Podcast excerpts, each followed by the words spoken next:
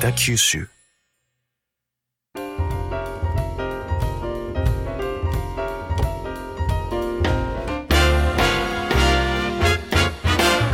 おはようございます。西日本新聞社が素敵なゲストと一緒に北九州の歩き方をお話しする番組ファンファン北九州。ナビゲーターの勝木雅子です。同じく西日本新聞社の両京章と申します。りょうさん手洗ってますか？あのですね僕手洗いははい。めっちゃきっちり洗ってます最近。はい。はい。はい。あのハンカチをうん。忘れるんですよいつも。ダメじゃないですか。なんで拭くんですか？ハンカチを忘れ洗った手を。洗ったらこういつもパパパッとコロナ前はそれこそパパパッとうん。やってて汚い感じだったんですけど、まあこう本当コロナ禍になってからははい。綺麗にハンカチであの拭いてます。嫁さんにいつも怒られるんですよ。あ今はちゃんとハンカチ今は持ってきて。ちゃんとこうそう綺麗に洗ってると。なるほど。はい。今まで以上にね手洗いが大事な時期ということで、そう今日のゲストをご紹介したいと思います、なんですよ北九州市若松区にありますシャボン玉石鹸社長森田隼人さんをお招きしております。こんにちは。はいこんにちはあこんにちは。よろしくお願いします。お願いいたしよろますしくお願いいたしますあのシャボン玉石鹸といえばですね、まあ、さっきから手洗いの話出てますけれども、はい。もちろん石鹸で有名な会社です。あありがとうございます、ですが、なんかこの前社長の講演を聞かせていただいたら最初から石鹸じゃないんだよえ？というお話があったので、はい。まず今日はその辺からちょっと社長にお聞きしたいと思います。そうなんですか、そうですね。あのおかげさまで今年創業110周年をはい。迎えることができたんですけど、あありがとうございます。すごいですね。ただ今おっしゃっていただいたように最初から石鹸屋だったわけではなくてですね、えー当時若松で私の祖父が、えー森田半次郎商店というのを創業いたしまして、まあ、石炭景気で賑わう若松の地で日用品全般を扱う雑貨商のようなものからスタートいたしましてでその中の取り扱い品目の中にえー石鹸洗剤はい。があったんですけれども、はい、当時の若松石炭を運ぶゴンゾーと言われる方もたくさんいらっしゃいましたしほうほうほで、まあ、汚れもつくと。で人もたくさんいらっしゃいましたので、え石鹸がどんどんこう売れていきましてだんだんこう石鹸に特化していきまして販売代理店特約店はい。で製造委託する販メーカーになったと。はいはい。で、えーまあ、石炭景気の陰りとともに、えー若松から我々の小倉の方に場所を移しましてはい、でで商売広く、えー手広く広げていってたんですけれども、でその頃日本がちょうど高度経済成長はい、戦後ですね、はい。高度経済成長に差し掛かりましてでその中で各家庭に洗濯機が普及していった、うん。1960年頃。はい、1960年頃洗濯機が普及していきましてでその頃、えーアメリカから合成洗剤というものが日本に初めて入ってきたんですね。なるほどなるほど。アメリカからですね。そうですね。洗濯がこう手洗いから自動になってくるタイミングでうん、そう洗剤がそうなんですね。ででそのタイミングでどんどんとこう洗濯機の普及に合わせて合成洗剤というのがどんどん広がっていったんですけれども。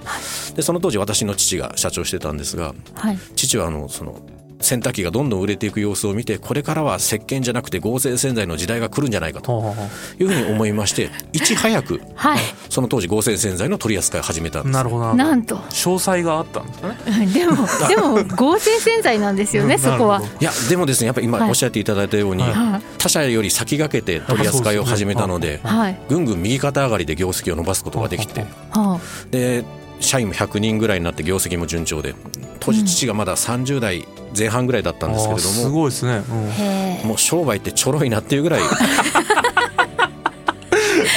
すごいですねやっぱ。そう売れてしかも儲かってたそうなんですね。あただ一つその頃から父には一つ悩みができまして、ーはい。はい、それがこう首周りとかベルト周り背中に湿疹ができるようになったんですね。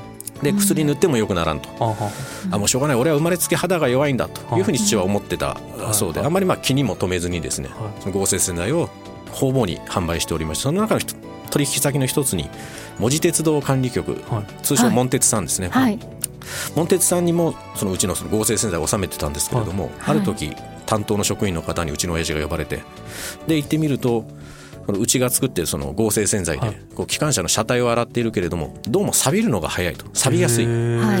で実規格に無添剤。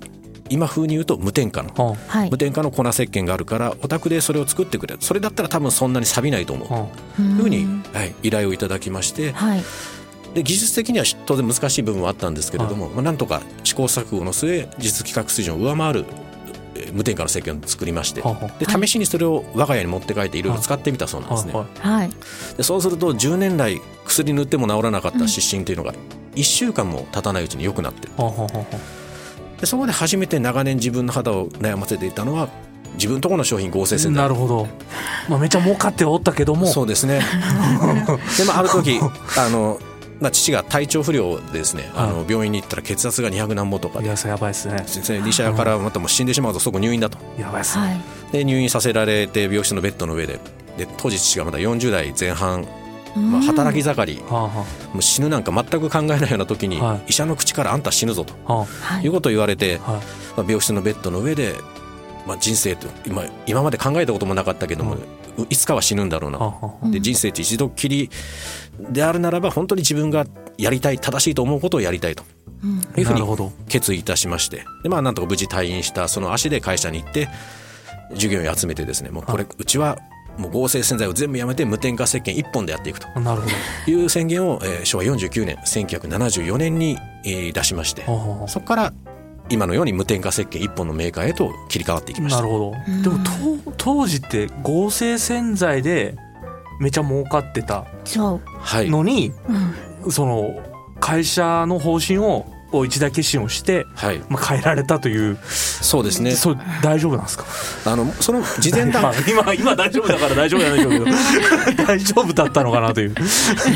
やはりその当時月賞1か月の売り上げが約8000万円ぐらい 合成洗剤売ってた時あったんですけれども、はい。まあ、完全にそれをやめてで無添加石鹸1本に切り替えた翌月の売り上げが78万円という。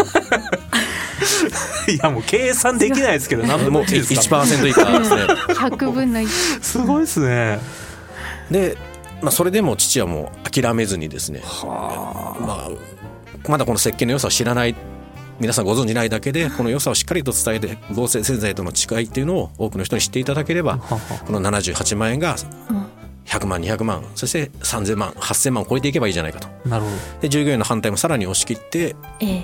無添加石鹸一本の経営を舵切ったと、まあ、父の中ではこんないい商品売れないはずがないと思ってはいはい。たみたいなんですけれども、はい。結果からいくとそこから17年間赤字がどずっと続いてしまったんですね。なるほど。よく17年も持ちこたえましたやね本当そうですよね。そうですね。まあ合成洗剤売ってた時の蓄えっていうのが非常にあったりとかですね、はい。はい。あのリストラすることなく社員が辞めていったりとか。あー。なるほど。ですね、まあ、あと金融機関さんからの融資っていうのも今とちょっと情勢が違ってはい。まだはい。していただきやすかった、あーそういうのもあってですね。はいまあ、なんとか潰れずに来たんですけれどもええ。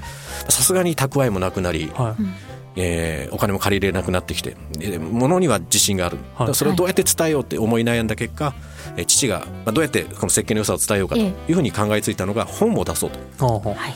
えー社長業の傍ら自然流石鹸読本という本を91年にはあ出させていただきまして、はい。まあ、これが石鹸について非常に詳しく書いた合成洗剤に差別、えー石鹸と合成洗剤の違いなどを詳しく書いた本だったんですけれども、はい。まあ、異例のベストセラーとなりまして、えー今30釣りを超えて文庫本にもなってるんですけれどもでこの本を手に取って読んでいただいた方から全国から注文がたくさん入ってですね、はい。えー翌92年18年目にして初の黒字化になったわけなんですね。すごいな。分かった？はい。だから最初から石鹸じゃなかった。でもやっぱお父様の信念ではあのこうやって石鹸今のもうはい、押しも押されもせぬ石鹸メーカーになられたということですよね。はい、はい、あの大変いいお話を聞かせていただいたんですけれども、今日はちょっとお時間になってしまいましたので続きはまた来週。ということで、ははいい、あの本日はシャボン玉石鹸の社長森田隼人さんをお迎えしてお送りしました。どうもありがとうございましありがとうたご。ざいましたありがとうございました。ファンファン北九州では皆様からの感想を募集しています。番組公式メールアドレスファンファンドット北九州アットマーク西日本 NP ドット JP、えーファンファンは FANFUN までどしどしご応募ください。またラジコやポッドキャストなどでもお聞きいただけます。それでは次回のファンファン北九州もお楽しみに。